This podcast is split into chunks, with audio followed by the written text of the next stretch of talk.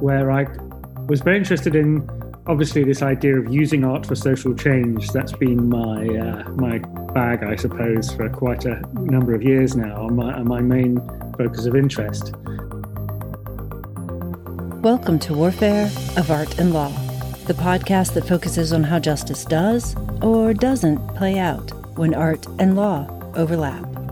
Hi, everyone, it's Stephanie, and that was Alistair Hudson, director of the Whitworth and Manchester Galleries, who goes on to discuss the reclaiming of art as an operating system for our living conditions, with examples like the Decentralizing Political Economies research platform and Economics The Blockbusters exhibition.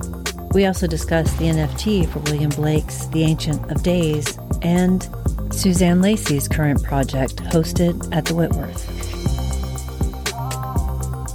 Alistair Hudson, welcome to Warfare of Art and Law. Thank you so much for being on the podcast. Thanks for having me. Would you describe, uh, to start with, the mission of the Whitworth and Manchester galleries and how it's evolved from the beginning until now with you as their director?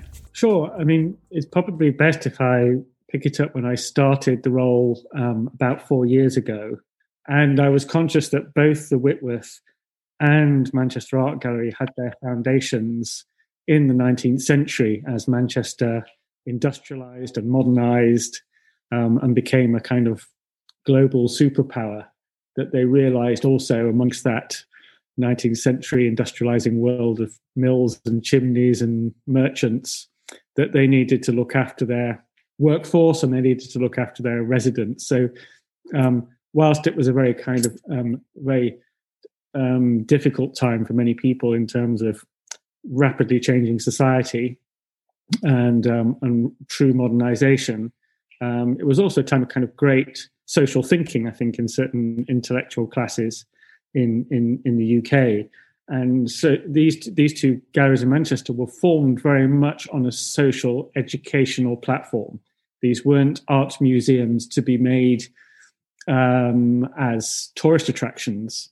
These were museums that were created to improve the social conditions, to improve the health and quality of life of workers and residents, to provide education in, in an instrumental way, which was about creating a more um, skilled and um, smarter workforce in the textile industries.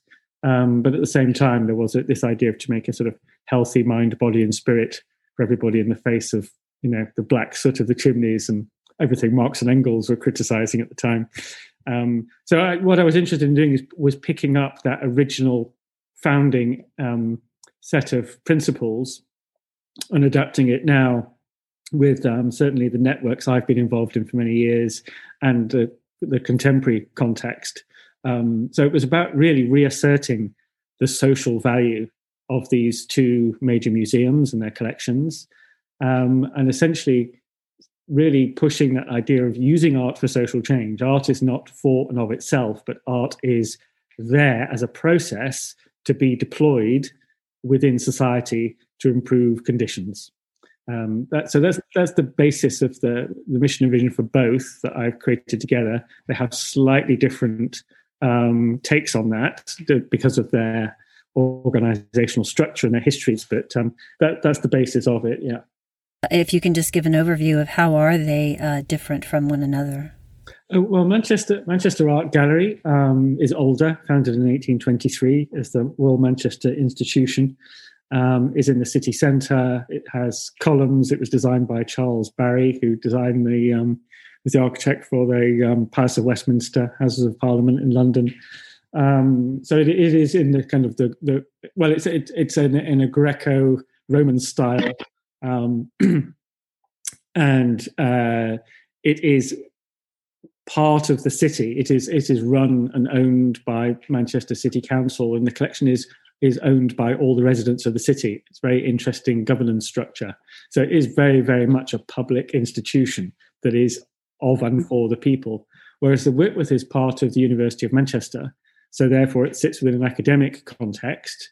Um, and it is not in the city centre. It's interestingly um, to the south of the main city centre, where the kind of at the point where the university finishes and the very uh, complex neighborhoods of Moss Side, Fallowfield, Rusholme um, uh, begin. And so it, it, basically the gallery sits at this intersection of um, kind of city intellectual life of research and teaching and um, these these very complicated histories of migration um, uh, uh, social inequality and all, everything that goes with your classic um, yeah post-war industrial um, uh, uh, yeah kind of um, na- neighborhoods with all the challenges that that involves. So it's a very, it's very interesting geographic location. Um, but it also means that the gallery comes with a park as well. It's a gallery sat in a in, in, a park, and that's part of what we do as well. The park is very was created as part of the Whitworth, as part of that healthy mind, body, and spirit agenda. Um, so it has that has a slightly different makeup. You might say that in a way the program at the Whitworth is maybe slightly more intellectual. Um, um, they're both rigor- rigorously conceptual in the way that I've devised them.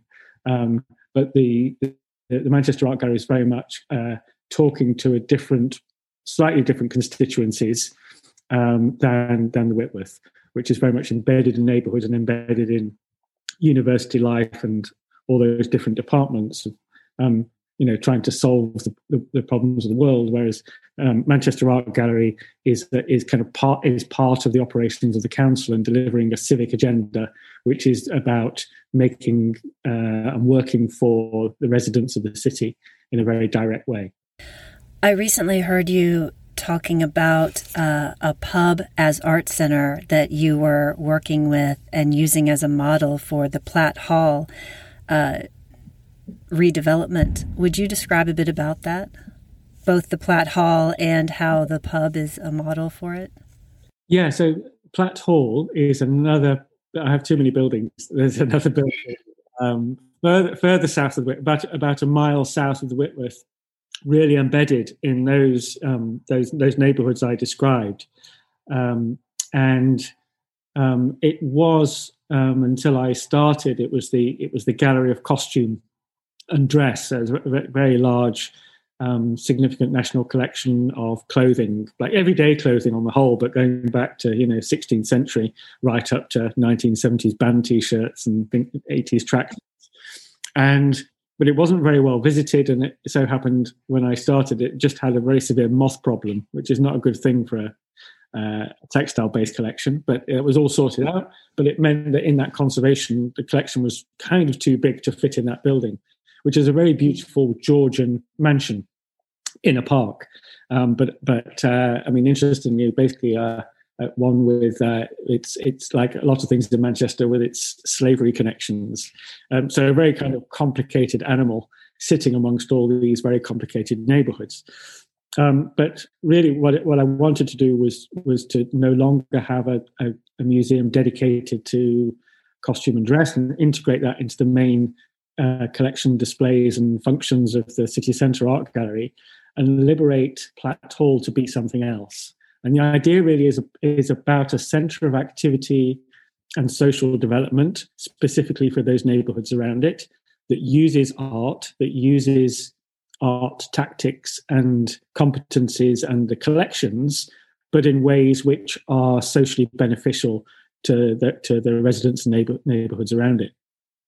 Um, in a way, it, it, I kind of imagine it in, in a way as as a sort of um, uh, 21st century update on part of our history, which is also the, the kind of the settlement movement from the around the 1880s. So we had in our portfolio of museums in the city Thomas Horsfall's Ancoats Art Museum, that was a museum amongst the slums and mills to provide kind of nature education and aesthetic education and ways of living, um, improved ways of living um, using art then. And they were in correspondence with Toynbee Hall in London, if you know Toynbee Hall, and Hull House in Chicago. It's kind of an international network of like minded people who were trying to use artistic techniques to improve um, uh, work, living and working conditions, uh, particularly amongst migrant neighborhoods.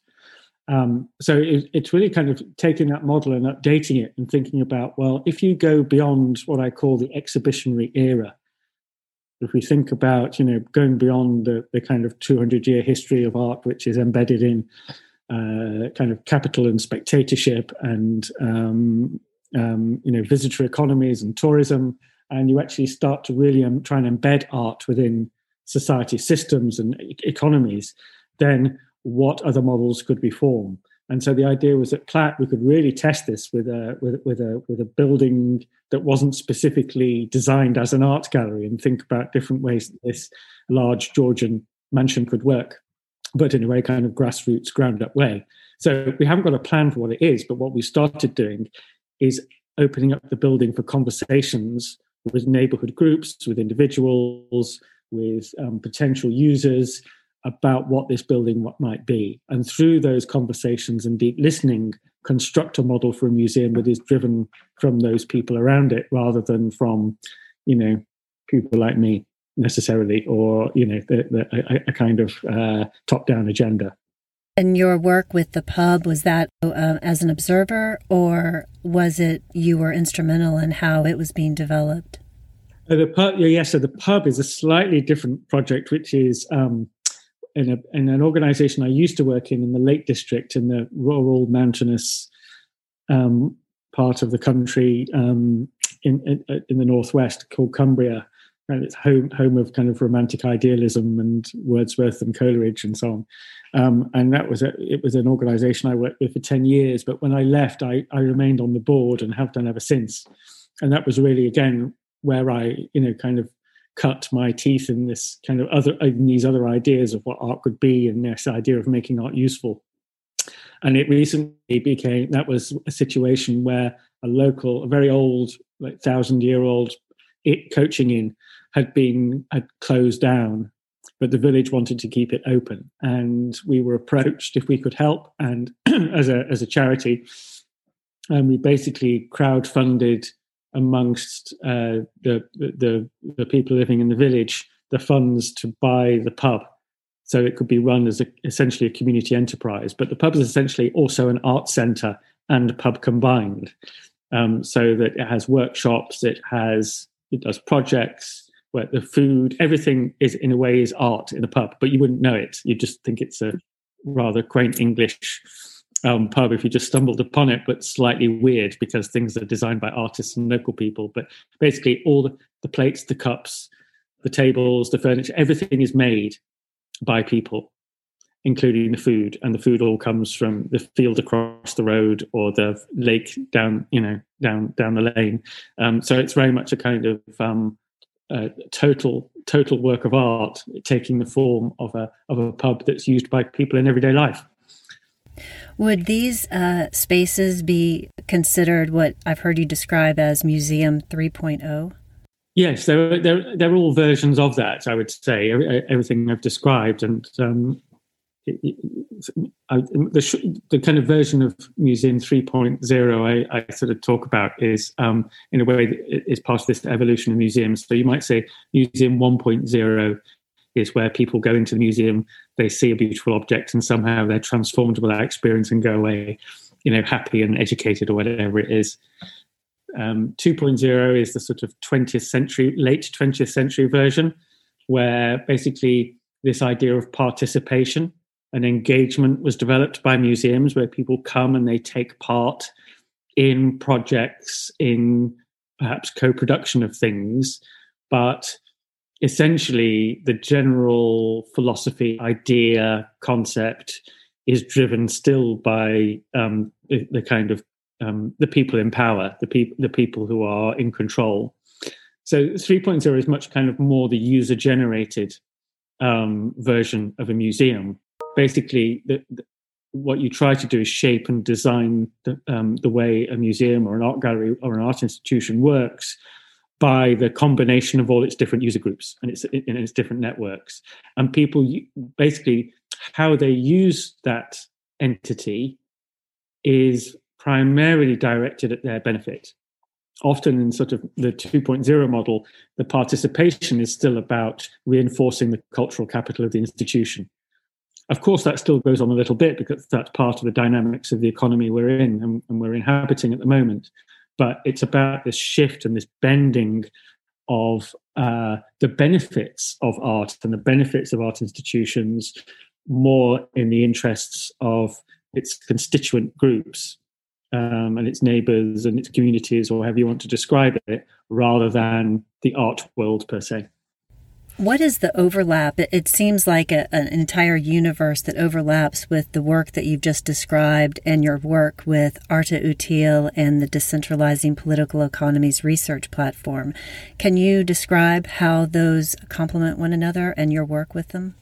Sure. I mean, Arte Útil is, is, is probably something that started a long time ago, about 20, 2012 began working with Tania Bruguera on that. And um, that really came about so we'd been at, at Grizedale Arts which is this um, organization I worked at in the, in the in a rural environment. We'd already been developing this idea of um, uh, art being useful as a kind of slightly knowing uh, rebellious act against you know kind of the autonomous art world that we know so well um, and that led to an introduction of kind of what I would call fellow travelers in the world, including colleagues at the Van Abbe Museum in Eindhoven, Queen's Museum, New York, but also artists like Tania Bruguera, um, uh, uh, you know, from working out of Cuba. And uh, she, she, yeah, she coined this term arte útil, um, which is using art as a tool, um, which is a sort of better translation. Um, and we collaborated and combined and formed this quasi movement, I suppose. That re- and and there's an online platform, and um, there are kind of pedagogical um, projects that we've done. There's an online growing online archive, um, all all sorts of things, um, um, publications, books. Um, that are kind of growing in, in, in kind of spontaneous ways now with other people around the world. But the idea is, I suppose, that, that's kind of like the, the operating system or the, or the philosophy that underpins a lot of this work that you kind of use that work in itself as a tool to develop the ideas in practice in in the world. So, for example, at Whitworth, we now have um, the Office of Arte Útil, um, one of many offices that we've made over the years, and and now that's kind of like the brain of the Whitworth. Uh, it's also my office and where I work and uh, where public meetings happen, and people can just come and hang out, have a cup of tea. Um, but they can also interface with the archive and get inspiration for how they might pick up these projects and transform them in other ways, or employ them or deploy them in the places where they live. Um, so yeah, that I, kind of uh, Arte Útil kind of operates in and through um, th- these projects and these institutions. But I suppose originally the idea of Arte Útil was it was, wasn't necessarily institutional. It was about uh, projects that had been developed by artists or art-like workers around the world with people to make basically to to use arts tactics to change the world um, in more favorable ways, often in kind of quite um, kind of um, you, you, know kind of resilient or or um, um, kind of revolutionary ways in some way, quite disruptive in some ways. Um, but I, my my thought along the line was, well, actually, you could apply these same principles to an institution. You could expand and grow them up, and, and I, I, suppose you could say what I've done since Grizedale and through the work in Middlesbrough, um, now here in Manchester, is kind of ever expanding these ideas in larger scales in larger in, in, in kind of across larger cities um, and, and kind of building an international network where this starts to have a real impact on the on the wider so you know kind of economies and um, ecologies of, of, the of the world. One example of the uh, Arte Útil projects uh, that struck me was Illegal, and it references legal loopholes that were used. And I was wondering if you could just elaborate slightly on what it was involved with that, and if you think that's a good example of what you're discussing. Yeah, I mean the nice thing is, I mean, if if you go to the archive, and you know, I'd encourage people to go to just kind of Google Arte Útil, um, and uh, maybe put the link somewhere. Um, the, the, archive, there are lots of different categories. There are economic, political, um, um educational, um, but then also, when we did the original exhibition at the Van Abbe Museum in 2012 13, um, we had this we had this section on Illegal, which is kind of yeah these projects which operate in in, in kind of, yeah in these legal loopholes in the system. And I suppose the the poster child artist of that idea, you could say, is a is an artist called Núria Güell, um, who's done a number of projects that kind of exemplify this rather beautifully. Um, one I remember was, which is um, there's um, one called Degenerate Art Protocol, where basically uh, she she use, establishes a, um, a, a, a, an offshore um, bank account in a in a Panama t- tax haven, um, and then basically hands that over to um, to an activist group in Spain who can then use all they can then use all those loopholes and um, kind of legal grey areas that is afforded of the super rich, but um, they as a kind of you know kind of not anti-capitalist um, kind of outsider group can also benefit from all those privileges normally afforded to the one percent, or probably even the 0.01 percent in the case of Panama. Um, so yeah, that's a good example. Or she there was a nice one where she did where um, there was a tower block in Spain that was unoccupied. Um, again, a lot of kind of, and, and, obviously, you know, housing situation like many places in, in, in the world now, a completely dysfunctional housing system um, where um, people were not unable to occupy buildings that were empty and completely, you know, because they'd been um, basically stripped out by property speculation, I guess. Um, but they basically discovered another loophole that if a building has no doors, you can legally occupy it. So they took all the doors off the building and then were able to occupy the building as a yeah. So you know some of these things are quite simple and practical, and that's I think for me that's for me that's one of the defining characteristics of art util is that you don't need a PhD in art or art history to understand these projects. They are understood by their use value to the people who are um, employing them like and they're actually all you know of the hundreds and case studies that are in the rt archive they're all just really good human stories of people beating the system or people finding another way to do things or to imagine the world in a different way that could be infect you know the wider operating systems that we have as well. So they're kind of super hyper local projects that have potentially universal application then the usefulness of art that's being employed with the DPE research platform. Would you give an overview of that and the the spin-off, I think, or development of the economics, the blockbuster exhibition that's coming up? Yeah, sure. I mean, it's slightly the other way around. Is that um, when, when the first exhibition proper that was under my watch at Whitworth when I started was a, um, we did an exhibition called Joy Forever, um, which was taken from John Ruskin's lecture on political economy that he delivered in Manchester in 1857, where basically he berates the industrialists and merchants of Manchester.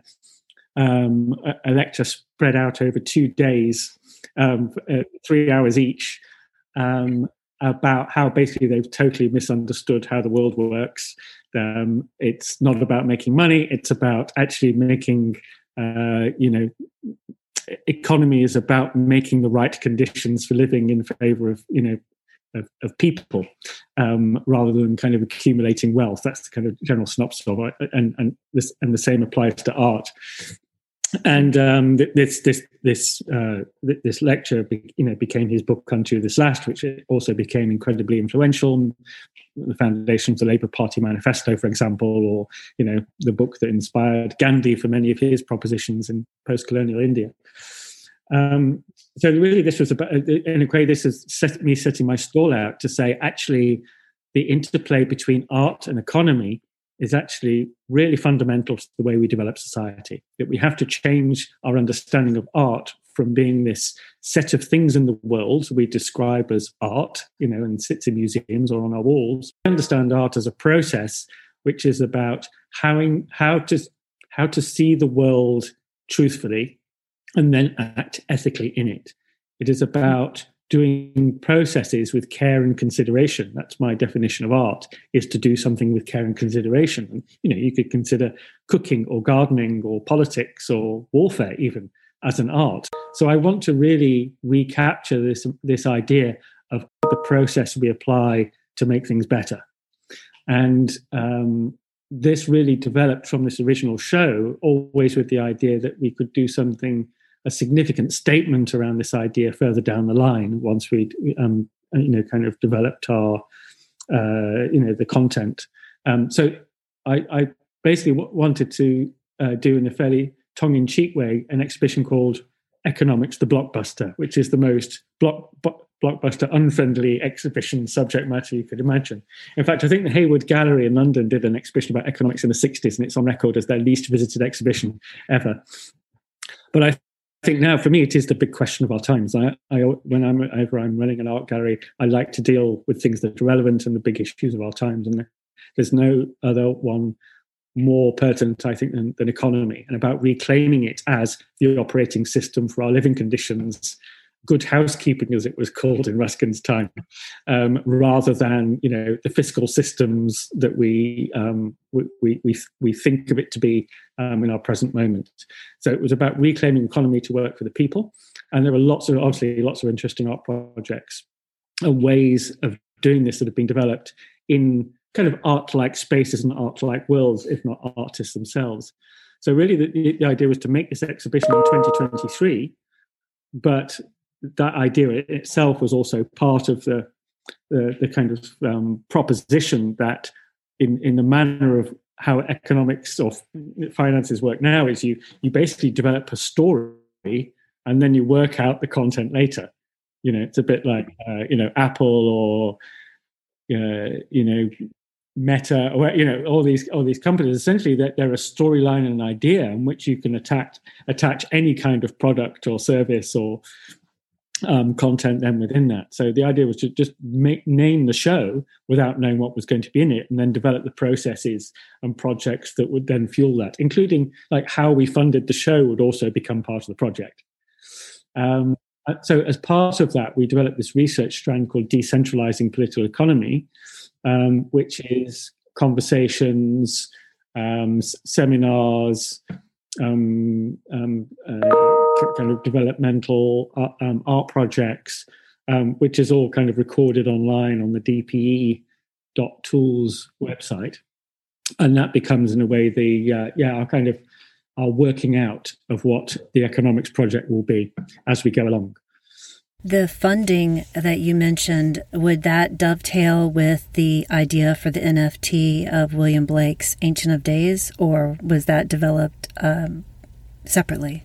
Um, it, it, was developed, well, kind of both, really. I mean, as we were developing the economics project, it so happened that this phenomena of NFTs appeared in the world, you know, within this timeline. And I thought, well, you know, this is a very interesting development um, this is this is a kind of facet of the art world or another art world that is you can't ignore now. This is this is this is really the total synthesis of of of money and art which is kind of like the logical conclusion of everything that's gone before it.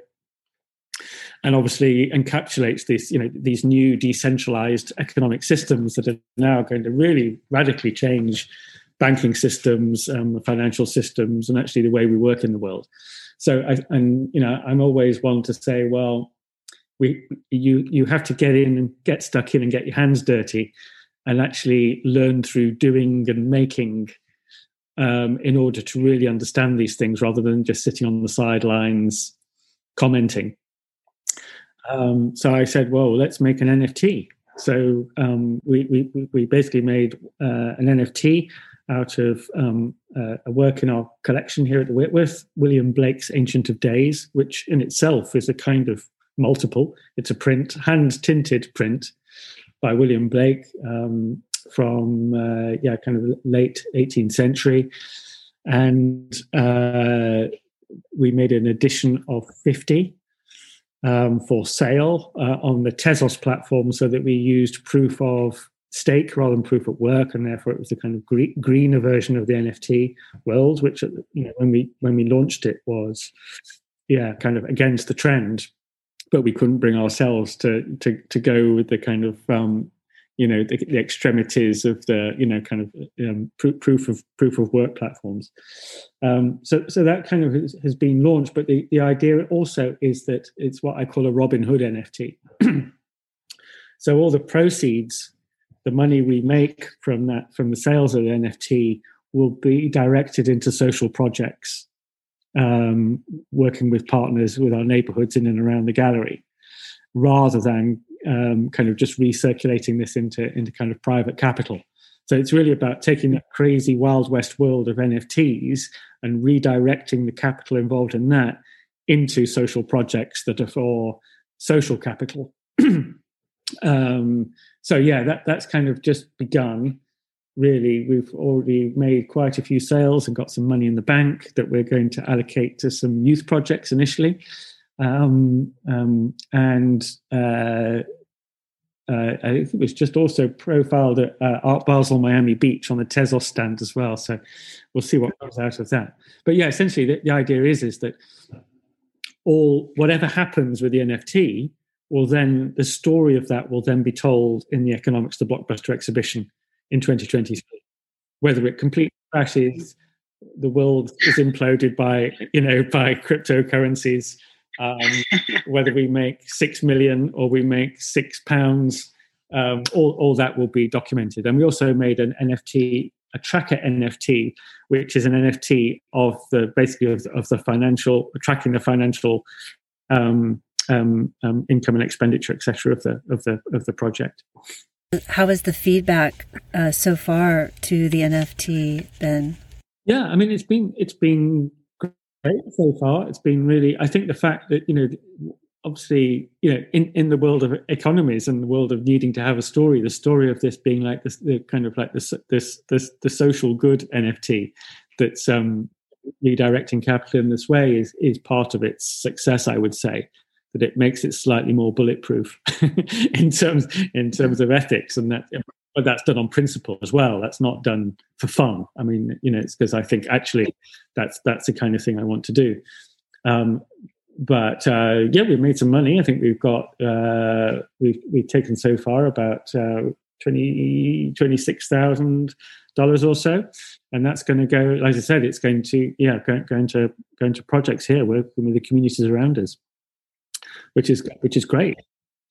One of the other artists that I've seen involved with uh, this platform is Suzanne Lacy. Can you give an overview of what her work is and, and how it's being used for uh, this these projects that you've been talking about? Yeah, I mean, well, I mean that's it's, it's very directly connected in a way. Um, so Suzanne's show opened um, last, and it's a it, it, started out as an idea of doing a retrospective of her work. You know, she's she's what I call the grand dame of social practice, who's been operating, you know, initially out of the US in the '60s, and you know has worked over five generations, five decades, sorry, um, developing this way of working outside the art market, let's say, and working in social systems and community organization, etc and we, we had a you know a, a, long conversation with SF MoMA about how you do a Suzanne Lacy show. Um, and they did their version of a retrospective a few years ago. But um, as part of that conversation, I was interested in how you would evolve um, an exhibition that didn't just show the material produced by Suzanne, the documentation, the photographs, the films, but actually manif- gave you know you, you paid true justice to Suzanne's work as an active project in real life. And so we, we basically have called the exhibition What Kind of City? question mark, a manual for social change. And the idea is to use her work as a kind of manual for how we might deliver new projects in the city based upon or to do with the projects we're showing. so, for example, uh, a project that she did with um, um, uh, South Asian communities and um, uh, mill workers in um, the satellite mill town of Manchester, Brierfield. Um, she worked with Sufi chanters and traditional English shape note singers to combine hybrid choirs as a process of, I suppose, historic reconciliation and community cohesion and to develop new forms of culture that worked for now. And and we we had the when we had the opening, all these choirs came. We had two coaches come down from Brierfield. They sang. The building was full of this you know beautiful sound. Um, there's a new uh, boys choir, a, a, a, a nasheed choir, which is kind of a unique thing that's been made. And we're looking at kind of making these new, working with basically our South Asian communities, Islamic communities, of which there are many around the Whitworth, um, to develop new, new ways of working with them that create better opportunity, better life pathways, uh, better social cohesion in, in, in, the city along those lines. And so that will evolve over time. Um, we're also showing Oakland Projects, which is the project she did with um, youth in Oakland in the Bay Area in the US in the 1990s, trying to sort of uh, ease the conflict between young people and the police, um, and you know, obviously intersecting with issues around racism and class, and um, you know, all kinds of inequalities. And interestingly, whilst we were developing the show, uh, guy who um, works with kids in Moss um, to get them out of gang culture contacted Suzanne in the US to say, um, uh, "Hey, I saw you do that. You know, the Oakland projects um, in the 1990s. Is there any chance you know we could do something like that here in Manchester?" And so, of course, we were able to say, "Well, that's great. Yeah, we're actually working on something right now." So we had this amazing day where you know all these kids from the local kind of local neighborhoods came on the gallery and we asked them, well, how, how, can we change the city? What can we give you? How can we use Suzanne's historic project as an inspiration and a platform to make a new project or new projects in Manchester that develop basically visual literacy, emotional literacy, um, agency for you to get into the into the routes in life you want to be in and not maintain these kind of cycles of um, control and deprivation that you know that many of these many of these um, young people are stuck in now. Um, so that's now evolving, and that, in fact, that's one of the projects working with two um, uh, youth organisations locally that will be will be supporting through the NFT. Uh, yeah, and there's another project we're doing with her as well, which is working with older women in the city over 50 to campaign for be- a, a better working rights for women over 50. And again, this is affecting, especially during and after COVID, um, women, you know, from you know all the many ethnic backgrounds in the city, lower classes, you know, everything's revealed that you know the, fissures in society and the inequalities. And so this project is basically a research project with the university that's gathering information on you know, basically women's lives in the city, and will be presented as a as a call for policy change. So basically, at the end of the show, we have all these strands, including one on borders and post Brexit, um, and in end of March, we will on in the exhibition use this as a place to convene policymakers, decision makers in the city um, to to to basically campaign and push for change in in, in decisions and how how our economies in the city work. But in a way, this is a this is the idea of an exhibition as a long term part of a long term process, not in and of itself, but as part of the work of an institution and the work of art. When she was discussing the Uncertain Futures uh, project that you were just referencing with the um, women over 50, she was discussing uh, the need to factor in that there's a capacity for change with who you're working with. And so that's a factor that I think is uh, would you agree is pivotal in all of these projects that you are targeting um, individuals that you believe would have that capacity to feed into the project and, and incorporate it into their lives and their communities? Yeah, I think. No, I mean it's true. I think. I think in, in my experience in, in all of these kinds of projects, ways of working over the years, is you need people with a certain amount of energy and a certain will um, to do what they're doing. And I think it's also really fundamentally important that we kind of use our capacities and resources to enhance what people are already doing rather than trying to get them to do a project that you know we've thought up i mean there's a bit of you know obviously there's a bit of kind of creative direction and and, and suzanne you know her projects come out of conversations and they're driven by a certain will on her part. But in a way, that what's what's important is is that they they are beneficial to those people that are taking part in them. So, for example, all the women on certain futures have got a vested interest in making their lives better. They're not doing this really because they want to be part of an art project. I mean, that that that's what also it it's what makes it more interesting and it, what actually makes it more effective in some ways. Um, and they can. What I'm interested in is people using the museum, using the institution as a recourse to as a as a as a route to power. Um, but essentially, they're doing this because they want to improve their living conditions, and that's what's driving them. Not because they uh, are, you know, long lifelong fans of Suzanne Lacy, or you know, have got a particular interest in art. Um, yeah, so I think I think that's that's a it is a it is a fundamental thing, and that that drive come comes through that place of working with working with people who are already on this road. And then hopefully you can take other people with you. Yeah. Have you also encountered uh, with groups like this or anyone perhaps a stumbling block in them seeing art as a process and understanding art in a bigger way that it, it encapsulates uh, more than what they might have thought before? I don't think so no. I mean obviously people have an idea of what art is but i think what's really beautiful about the you know this kind of strategy is that you you don't need to it doesn't matter really if you know whether it's art or not. It, it, it matters that the fact that it is art and the fact that it is done in an let's say an artistic way makes it a, a, a richer and a more um, interesting and complex experience that makes it have more traction in the world i would say. But um, it doesn't really matter at that stage whether it's art or not. I mean, for me, it's a very it's a very elegant demonstration of why art matters.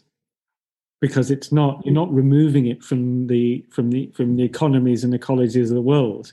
You're embedding it in those systems and then of course you can say well actually that that process was art usually usually the criticism actually comes from people who've got vested interest in maintaining the art system that's usually where criticism comes from, rather than like you know people who want to get involved in an art project because it you know it does it it, it it it does something for them. And so, to me, all of what you've been discussing is different ways to facilitate justice. Would you agree with that? Have you thought about it in that in those terms? Sure. Yeah. No. Absolutely. I mean, obviously, you know, social justice is it's a huge, huge subject area, but I think is is very very much part of the you know the centre of where we are with with with cultural institutions right now. Um, you know, the, the,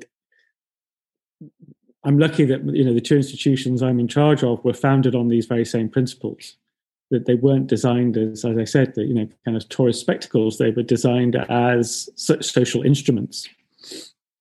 Um, so I think you know, abs- absolutely justice is at the heart of this, and and I think you know, Tan- Tania talks right. Uh, um, another one of her words she coined was um, was um, ethics rather than aesthetics, aesthetic, which is about the beauty of of of ethics and of experience and behavior that we you know that, that, that there is art in behavior and there is art in in in the way we live and work together. And I think when when those things click and when you know you have equitable relationships, there is beauty in that as well. And I think that I think museums now have a have a really interesting opportunity to to make that work because where else in life, you know, these institutions are free, they're open to the public, anyone can come into them. There aren't many spaces like that anymore. So therefore, they have this amazing convening power and this amazing. They're not neutral. I mean, they're completely non-neutral museums, but we can bend them and shape them to work in favour of a much broader population than they have done historically, and, and to kind of use their cultural power in very interesting ways. There will be a link in the show notes to learn more. If you enjoyed this podcast, it would be much appreciated if you could leave a rating or review and tag Warfare of Art and Law podcast. You can also email your comments to Stephanie at warfareofartandlaw.com. Until next time, this is Stephanie Drawdy bringing you Warfare of Art and Law. Thank you so much for listening. And remember, injustice anywhere is a threat to justice everywhere.